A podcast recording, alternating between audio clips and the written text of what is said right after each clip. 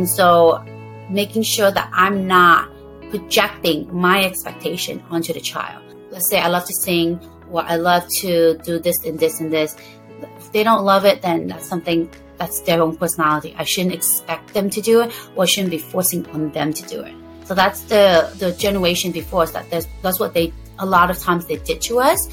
A lot of us grew up in that type of habit and environment. So it's very common for us to do the same thing to our kids as well. Yeah, that's very well said. You met a lot of first time parents and parents in Hong Kong, right? Yes. Thinking of these conversations and relationships that you've had with these parents, what are some of the common parenting issues? What are some of the tough parenting mm-hmm. you know challenges that you, you keep hearing from your conversations?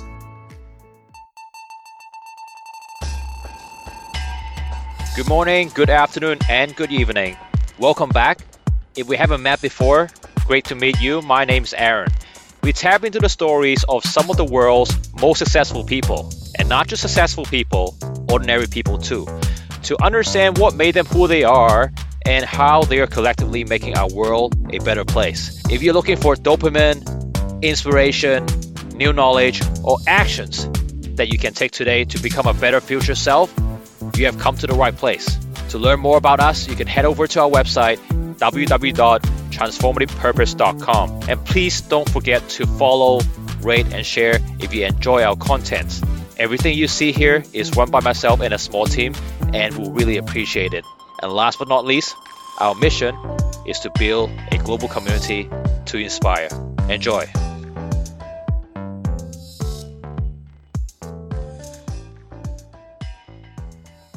Welcome back to the new episode on the Transformative Purpose podcast. Today, I've invited a long-term friend, Chhin Lee. Chhin is a entrepreneur who founded Little Monkey a few years back. Little Monkey is Hong Kong's first children facilities directory to improve the lives of parents and their children in Hong Kong. I've known Chhin for so many years, and to me, Chhin is this great woman, super dedicated, and she had a very successful sales career in a number of finance companies.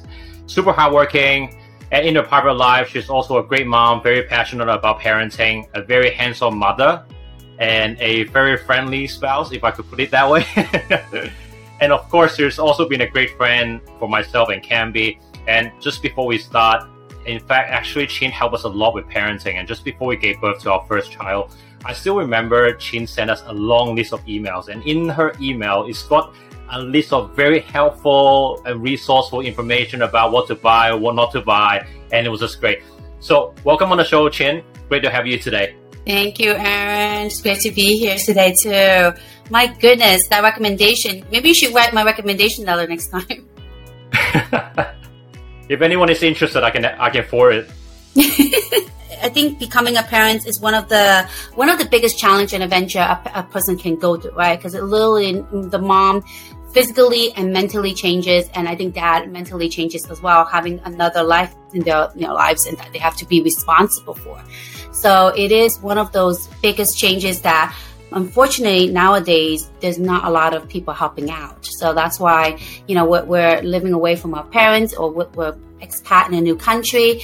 So it's always good to bring that village in either virtually by email or by phone to help out a new parent how did you view parenting before you had your first kid, and how do you view parenting now? Has that changed? A little bit, but not a lot. To be honest, because I've always wanted to be a mom. When I was about 12 years old, I had my first nephew, and I ended up mm-hmm. taking care of him because my sister-in-law was in a hospital for over a week with some complication. So I was like the mommy in the beginning. And being first generation Asian American in America first time, I was the only one that really spoke English and was reading English. I was reading all the parenting magazines and books and notes from doctors and things like that, the translator in the family. So yeah, I was taking care of him and then subsequent niece and nephews for a while. So I've always wanted kids and I always knew when I, you know, have babies or baby, depending on if I had one or mm-hmm. two at the time, yeah. um, I would, the way I really had a clear plan of how I was going to raise them already.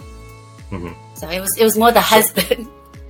finding a husband or finding a partner in life who agree with me on that and yeah. having that chat about it as well before we have kids. Yeah. So would you say if you want someone to love kids, introduce babysitting early?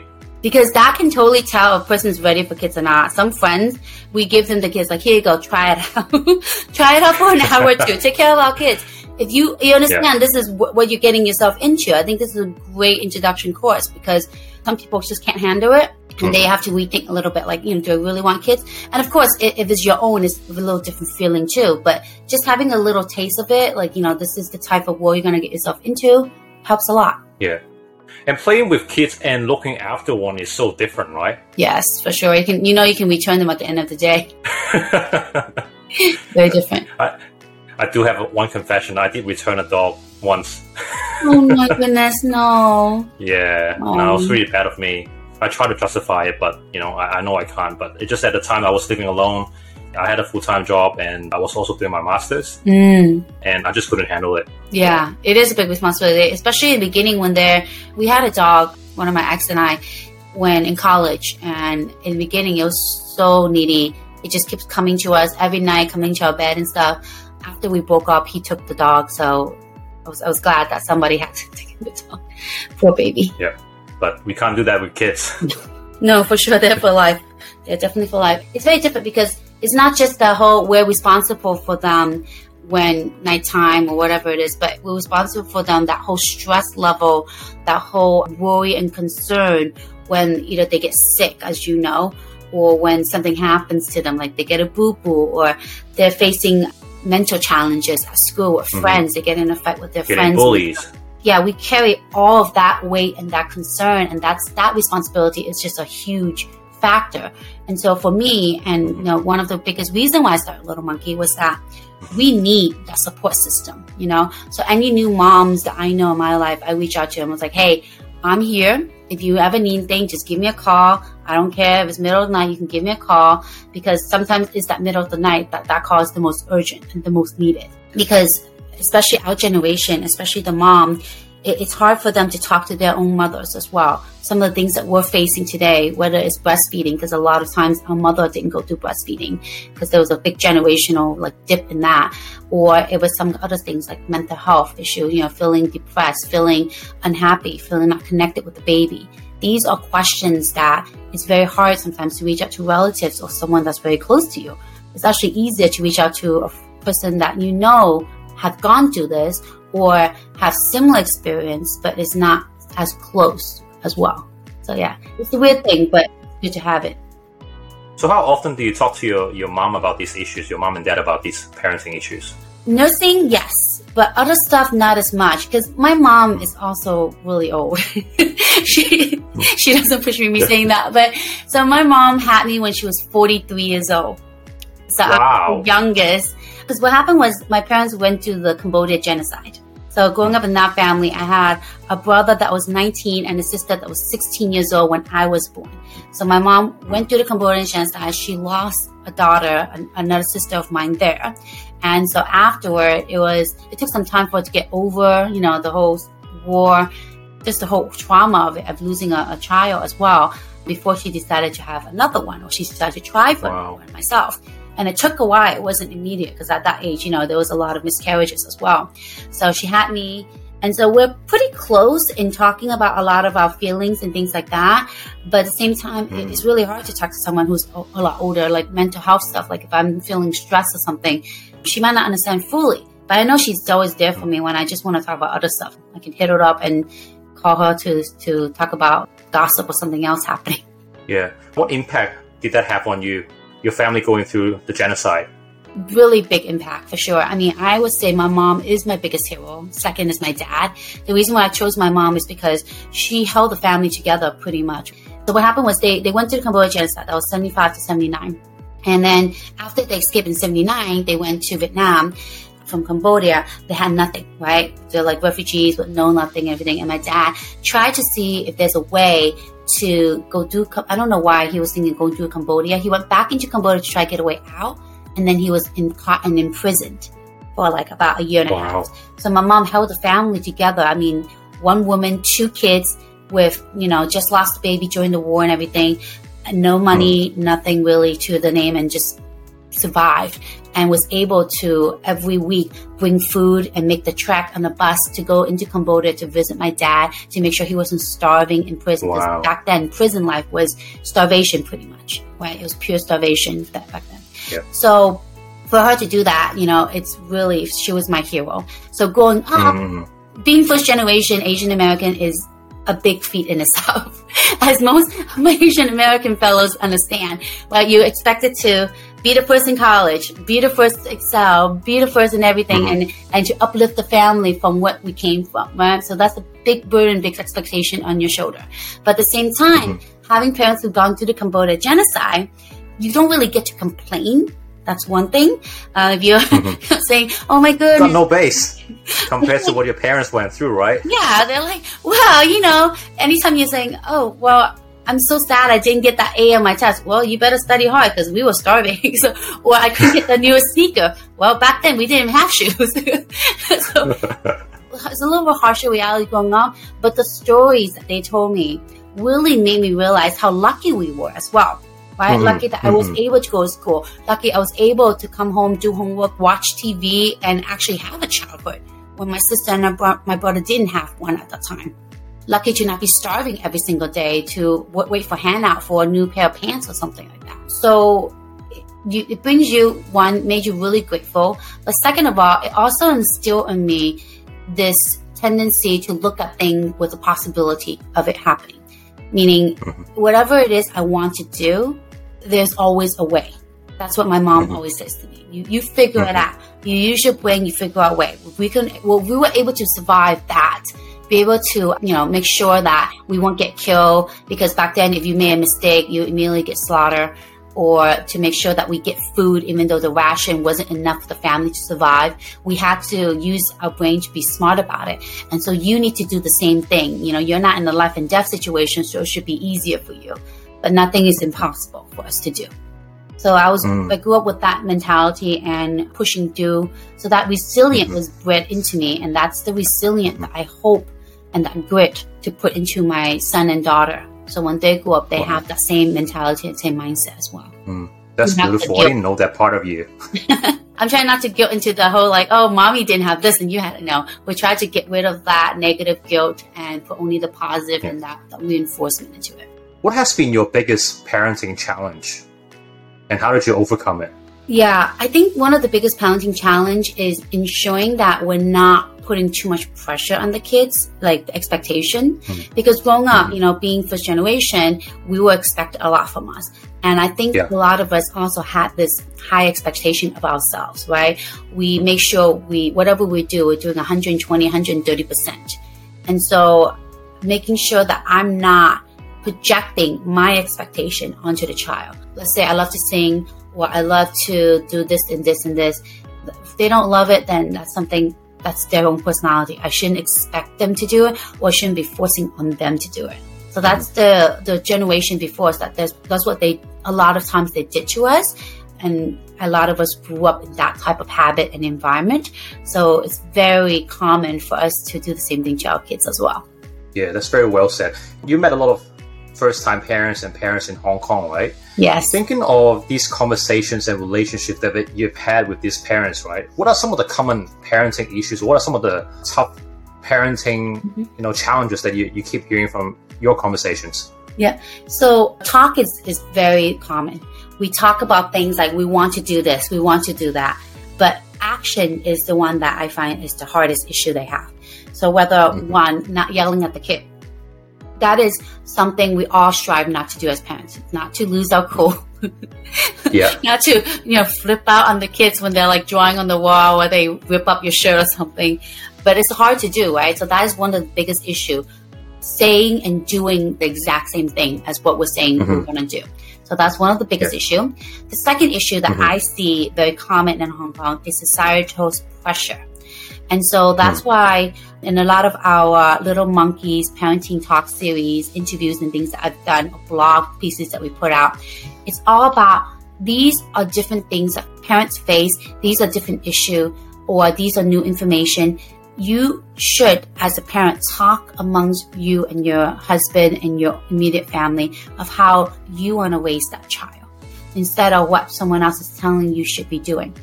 So instead of someone telling you, oh, you should be going to an international school, spend all your savings on it.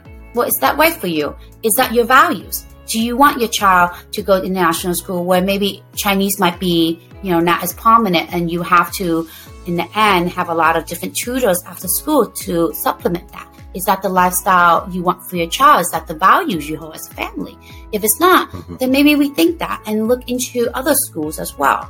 Or the whole, we have to wear clothes of a certain time. We have to drive everywhere. We have to live in a certain neighborhood. These are all mm-hmm. societal pressure, you know, because so and so is doing it. We should do that. We should strive to be yeah. exactly that.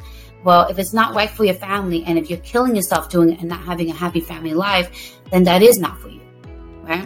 Mm-hmm. So that's where we always try to give information for the parents and to try to get parents to understand you do what's right for you. You guys figure mm-hmm. out is this the lifestyle for you and your family and for your child? Because every children has a different personality. Every child is different as well. And at what point do you discuss these values with your spouse? Is it before you, you guys got married? I know you've been you and Jason have been dating for quite a while, right? When did you guys have these conversations? Because value of alignment is a big topic, right? Yeah. So I suggest doing this before you get married, for sure. For sure. Mm-hmm. Even when we're dating, right? We broke up at one point in our uh, dating life because we started dating in college. So we broke up at one point after college because there was some misunderstanding in the value alignment. And luckily, we talked it out and we were able to get back on track. Okay, this is the road that we want to travel on as a couple, right? Because if it's not the same road, if let's say your road is, I want a, a house with five kids, and the guy's like, no, I just want to live in a city. I don't want, I don't want any kids.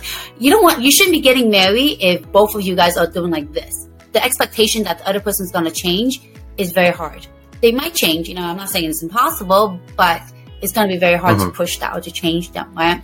So yeah. definitely before marriage, before when you're even dating, before even getting engaged, those are things you talked about. Some of the hard hitting questions that I talked about, which I suggest to my close friends, is not the most fun topics to talk about, but things like what happened if you were to have, you need to get an abortion? What happened if there's a problem medically wrong with your child? Are you going to keep the child? Mm-hmm. What happened if one day we are down our luck? Like, you know, one spouse loses their job and they can't get back up. Is the other spouse able to support them fully? What is your baseline? Like in Chinese, we call it daixin, you know, mm-hmm. for top job. Will you take yeah. a job at Starbucks if our family is down as luck? Because some people are so high on the, you know, horse sometimes. They're like, no, I got a college degree. I have to do this job. I can't do Starbucks even if it's survival of my mm. family. So you have to. Are you going to do whatever is needed for the family? Yeah. So you have to be in the same mindset as well before even doing the family, right? Of course, things change, of course, right? So then coming to Hong Kong was a very big change as well. And then seeing how Hong Kong raised their kids, we chat about, you know, whether, oh, now with the whole additional Chinese aspect of it, do we want our kids to learn Chinese? Is that more important to us than English? What school we go put into? Values like that.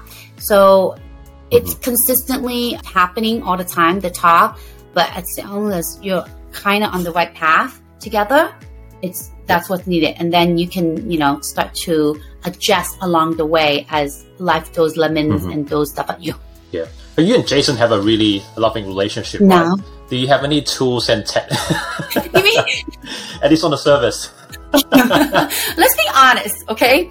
Everybody who says I have the most relation, the best relationship with my, my spouse because I love him the most. Yes, I love him and he loves me to death, and we'll jump in front of each other for a bullet. I made sure that we, we talked about that one. But at the same time, there are some days I just want to smother him with a blanket, a pillow, you know, like, especially when like my son or my daughter's sick and I'm staying up most of the night with them because you know I can't sleep when they have a fever or something. You know that war in the parent, and the guy is like mm-hmm. snoring his butt off. So it's not all the time lovey dovey, but it's when it's the most important thing about relationship is going past that time, right? Knowing that there mm-hmm. is going to be days when you hate each other because of not really hate, but you know when you hate each other because things are just going bad and things about each other are annoying the, the other person really badly. Mm-hmm. You got to know that those days will come and you have to accept those days and then work your way, yep. dig your way out of those days. That's where mm-hmm. it has a long term relationship, right? There are going to be those days yep. where I'm just like, and you want my husband, he's for sale. I'm giving him up right now. Free. I'll throw in the kid too. never throw in the kid. I remember seeing those posts. but it's good because it's a, you know, it's just, it's for me, it's a stress relief. Like, oh my God. And then my girlfriend called me and be like, okay, what did he do now? And then we'll talk about it. I'm like, yeah, okay, I'm done. I'm over the anger, right? Yeah. We're human. We're always going to have that anger, but it's good to talk about it, to express yourself, to vent it out. And then once you're done, it's done. Some people is great. They can stop themselves from saying certain things in anger. Me, him, that. Mm-hmm. We will say a lot of things in anger, but we also know that it doesn't mean it. At the end of the day, we love each other. We've been through so much together with long distance, with 16 years together like that, and two kids. Mhm. It, you know, we will vent our anger. And our venting our anger for us is our way of communicating. A lot of the parents sometimes tell me, oh yeah, fighting is bad. We don't fight. Like, if you don't fight, that, that's just, for me, it just bottles it in there and I can't. I'm very expressive of myself. And so for us, our fight is really our communication factor.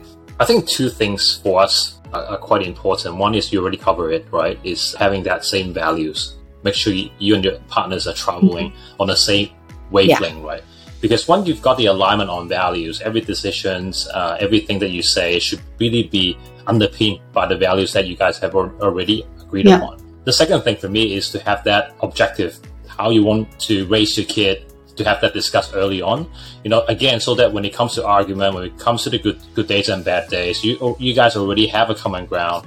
You already have the basis to base your decisions on. And I think those are the two things that I think that that that that'd be quite important for for both Canby and myself. In, you know, when it comes to parenting and going through all those all those tough Yeah. days, Especially when it comes to like right? making that really tough decision. We're lucky, knock on wood, that we haven't had to really make. But there is, you know, some parents have gone through where they have to make a decision whether to terminate a baby's life or whether, you know, Mhm. something's happening to the kids on a medical aspect and they have Yeah. to choose which path to take. It's good to always have that coming back to that conversation. Look, when we spoke about our family, we said we will try to raise them this way. So is this decision Mhm. that we're going to make in line with that? Are we going to regret this? Yeah. You know, of course it could change, but it's good to bring back because you had the whole foundation pretty much kind of laid out. It can totally change a little bit, Mhm. but most of the time the foundation is Yeah. there strong. And with that strong foundation, can you build all the rest of the stuff up? I wanted to do a follow up on these tough topics that you've touched on. You know, going through abortion or having a, a child that uh, might not be perfect, and you and your- your spouse need to talk about these issues. A few weeks ago, I spoke to a another friend of mine, and she went through postpartum depression after she gave birth to the first child. So these issues are real, but we just don't have enough voices in the community talking about these issues, right? I'm just thinking for the sake of our listeners who might be going through similar issues. It might not be related to parenting. It just be maybe some challenging moments in Mhm. life. What advice would you give to these people, and how do you think they should go about go about it? Yeah. Postpartum depression is really common. Mental health right now is very common as well because of what's happening, what we're going through, right? We're going through this whole crazy pandemic that seems to be never ending. What I can say is Mhm. you have to really look to try to find the light at the end of the tunnel, and it's really hard. It's really hard. It's not easy. So it's just taking baby steps. What I mean is doing something that you enjoy, baby steps. So, for example, when my first child was born, the first week, being someone who loves children, who had taken care of children before and everything, you would think I, I would have everything in the bag. You know, the first week, my hormones was crazy. I literally woke up every single time I could take a, short nap, like one hour or something. I couldn't shut my brain off because I was so worried with a baby in the house. Every single time I woke up, I was in full on sweat. I was just depressed. And I remember a couple of days in, uh, maybe five days after the baby was born, I told Jason, my husband, to take the baby away from me because I just don't want the baby. I literally told him I didn't want the baby. He looked at me. He started laughing. I was crying and he started laughing at me. I was like, what the hell, man? Asked, uh, why are you laughing at me? This is real. He's like, he's like, well, you know, you're just emotional right now. He's like, you love babies. Tell me this in like another 10 days, okay? And then tell me, and then I'll take you for real that you really don't want a baby. So, but I felt at that time, I just felt this, this darkness. There's no light at the end of the tunnel because it was constantly lack of sleep, that lack of sleep, that lack of no logic because I couldn't sleep and I couldn't put down the worry in my head. And then on top of that, Mhm. the breastfeeding and the stress of not being able to breastfeed because she wouldn't latch on until the second month. So the whole entire Mm. thing, just this heavy burden on yourself, you don't see that light in the tunnel. What's good is that Mhm. he was there. He laughed about it, yes, but then he was there taking care of the kid, but he's also there giving me little things I enjoy. Like, oh, babe, let's watch a movie that we like. I'm like, dude, I don't even have, I don't have time to freaking sleep. What do you mean watch a movie? No, no, let's just watch it, you know? Because then I forget a little bit. You know what? You're craving something. Let me buy you that, that thing that you crave. Now you can have sushi. now you can have, you know, whatever you want again, you know, now that you, of course, with the child youth confinement, you can't have too much, but he will give me all these little things that, you know, I enjoy. So that's what I mean by little mm. stuff for me it's not it wasn't easy to just snap out of it you don't just snap out of a gloom like that that's something mm. it's, it's just mm. really heavy on you but what it is is taking those little baby steps to try to get out of it Mhm. right and of course Yeah. having the support system having a husband or at that time i also had a lactation consultant come to the house and she also asked me these questions when I went to visit my doctor for follow-up. They also asked me these questions: How is she? How is her emotional state? How is her mentally mentally Mhm. thinking and stuff? And I think I'll say like after the second week, I it, the fog kind of cleared, and I was like, okay, yeah. I didn't know why I wanted to give away the baby because at the time I literally felt no connection with her at all. That first week, like, Mm. what is this foreign thing in front of me? Have I ever shared with you? I've once told uh, my wife to sleep in to get more rest, and then the next day she developed mastitis. Yes, you do. You, you do. You do develop that because at the beginning we're so hormonal, our body, and the milk coming in. I think it's Yeah. yeah. I, I do sleep like sleeping in for me was three four hours. That's called sleeping in because at the time I was literally taking forty five minute nap. I couldn't shut my brain off. That was how worried I was having a baby in the house, and the fact Yeah. that Jason Yeah. never had a child in his life. Like the first time he held a baby, I think he was like 26 or 27 years old. He was like, okay, take it away from me. I- it's like a bomb, holding a bomb or something. So I was freaking out that he didn't know what he was doing. So that was my, my own concern with not being able to let go. It's hard. It's hard with the breastfeeding, nursing. You want to do the breastfeeding correctly. You want to do right for the baby. The first two weeks, you want to take the right pictures for the newborn. You have all this expectation on yourself. So my advice is for new moms, especially, make a list beforehand and, and assign it to someone else. Just literally assign it to someone else. It's so much easier. And if you find Just not yourself your husband, right? your husband, or if the husband's not really good at this, assign it to another mom. Literally, assign it to another mom. Because sometimes Yeah. husbands are not good at this, and he's really busy with helping you with the baby too, as well, right? So assign it to another mom, like, hey, Yeah. can you not forget to pick up this something for me or whatever? And for Mhm. those who are not talking about postpartum depression, that gloom, find things that you enjoy and surround yourself with people that you know actually listens to you and so can support you, right? Hmm. Have that support system Yeah. and find things like if you like painting, maybe take some art classes. If you like um, doing, I don't know, pottery, take some throw claying, things like that. Because li- it's just these little steps. I mean, I'm not saying one time and then, you know, you'll be all cured. No, it's these steps and keep doing these hmm. steps. Keep taking that one step forward. That's the way to build that resilience hmm. and that, the fortification in yourself to get through this time. It's like climbing up step by step out of that, that deep hole that you're in. That's really helpful, and also to also build on that. Something that I also do with my wife as well, and I think that we have, which have helped me immensely is one is to keep doing what you were doing before before you become a parent. I think some people go through this identity loss um, period once they have a child because they feel like, oh, uh, all of a sudden now to have a baby, I can't enjoy what I was doing Mhm. before. I think to me that's not true. I think you you need to go, still do what you were enjoying Mhm. before. Maybe just do less of it and just have better time management. Maybe you're playing dodgeball like five times a week before you had a child, but after having a child, it just it might just mean you're playing two times a week instead of five times a week. So I think having that balance is very important. And another element you already highlighted is I think parenting is really about teamwork Yeah. there's going to be ups and downs and the most important thing i think as parents right is to have each other's Mhm. back like you already said right it's so easy for us to walk away from the problem right And it's so easy for all of us to just get angry at the kids, get angry at the partner. That's so easy to do. But you know, patience is the hardest thing, and that's something that we all need to perfect and get. I don't think at. it's perf- able to perfect ever. It's something that's Yeah. ingrained. It's, we have think about it. We're all in our thirties, thirty plus years of ingrained habit. It's not perfecting it, but taking steps and step towards the right direction to to understand why we're doing it. If you use the word perfect, it's it's really. I mean, for me, I'm the perfect mom because I'm in, I know I'm imperfect. I know that there I'm not 100% perfect and having the acceptance of yourself, that's what makes me Yeah. the quote unquote perfect mom when I don't take the word perfect into consideration.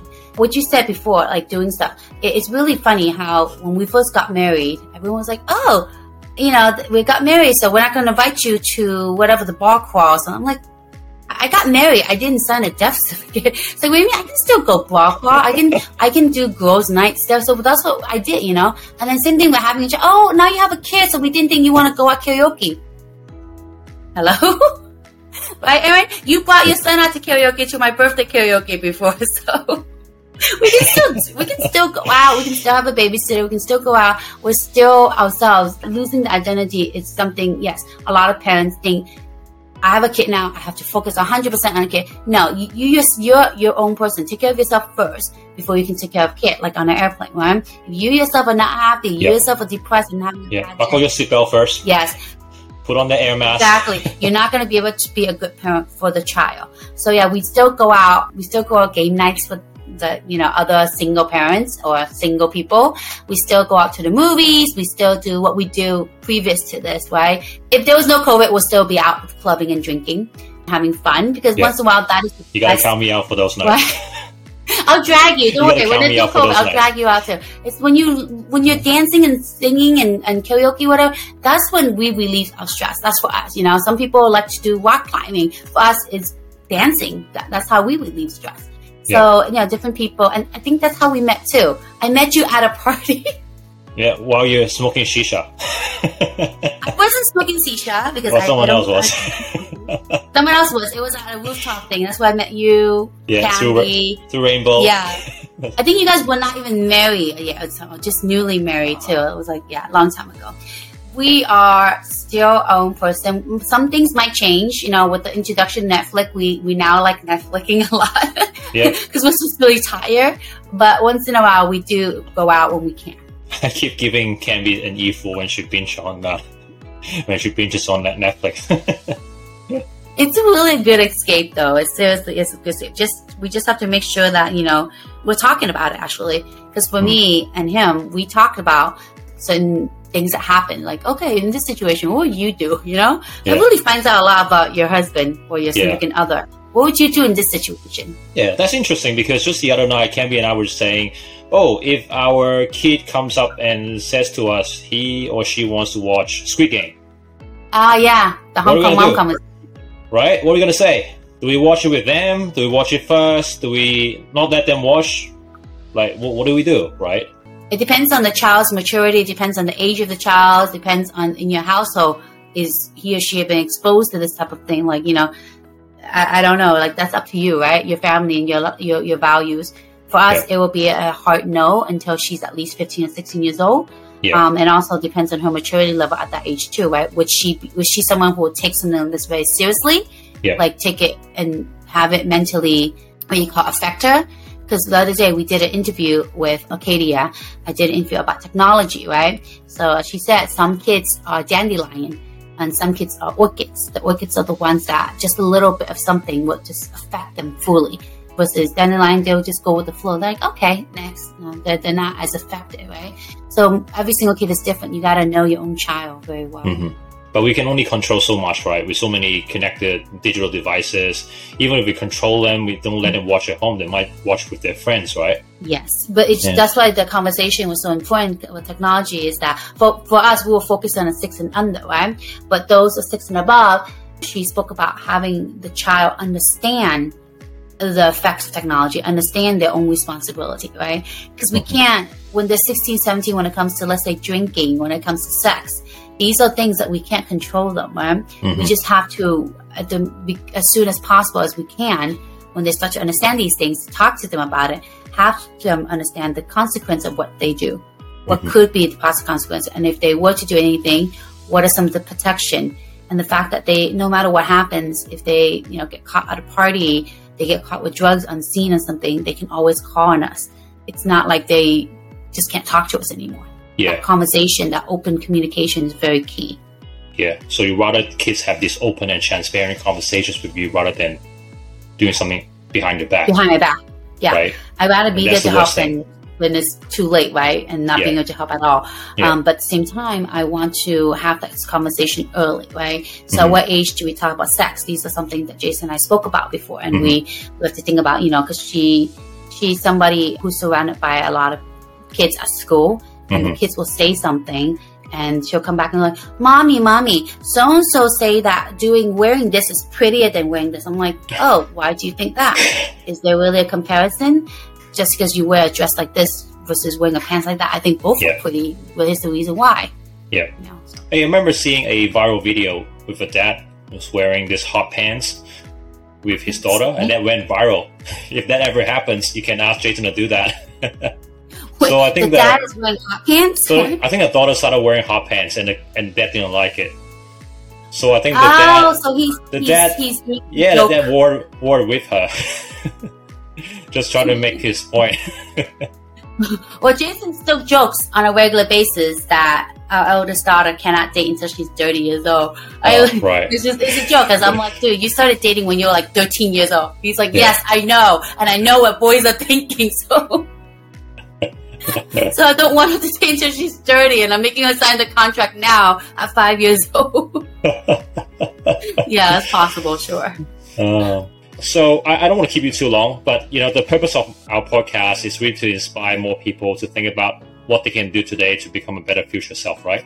What's mm-hmm. what's that one thing that you would say parents or anyone should do more of to help us build a better place? I think internally look at yourself and what your goals are and what your values are. And also make sure that conversation with the spouse is always updated. The reason why I say it's updated, like maybe if you're someone who doesn't talk a lot all the time with each other, you know, life gets in the way, it's very busy, then maybe you should have time to have a chat down and be like, let's, let's reevaluate our life, right?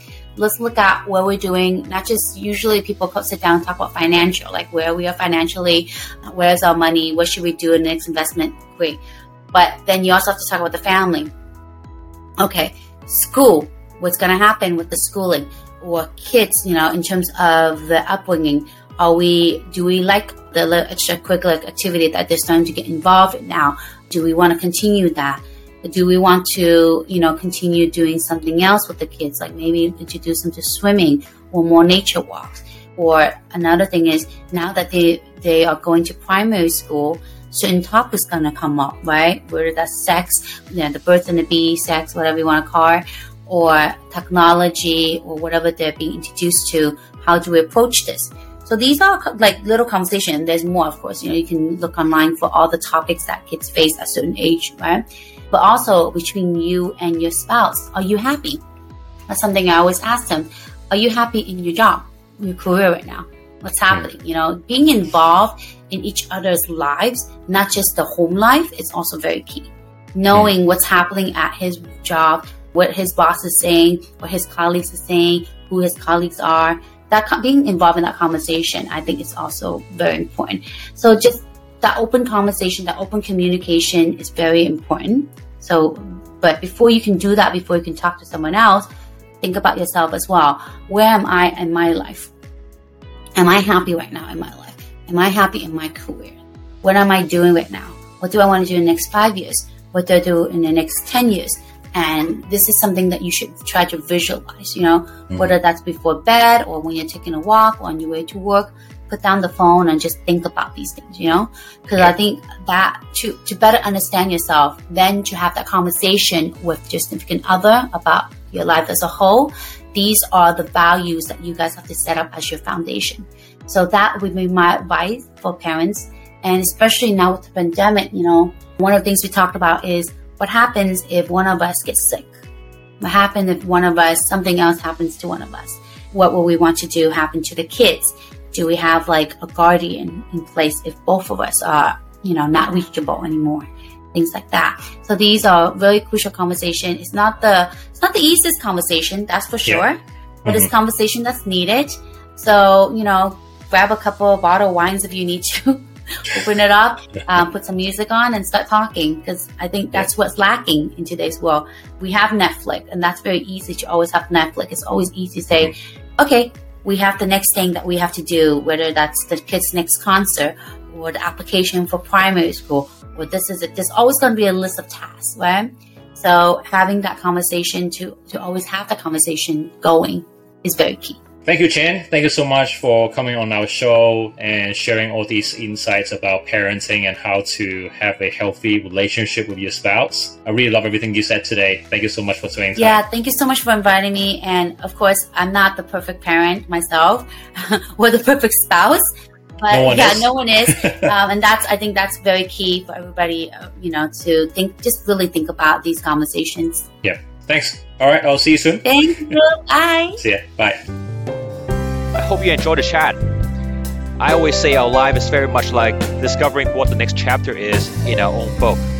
And what we do today can change the narrative in the next chapter. Our life, given by nature, is short, but it's not the duration that matters. What matters more is how many meaningful things we can do and how many people we can help in our life. I hope you have gotten some inspiration and new ideas about what you can do differently today. And as you are doing it, remember to also change your ecosystem so that you can sustain it. I firmly believe our world will be a much better place if all of us are focusing on becoming a better future self together with the people we love. See you in the next episode.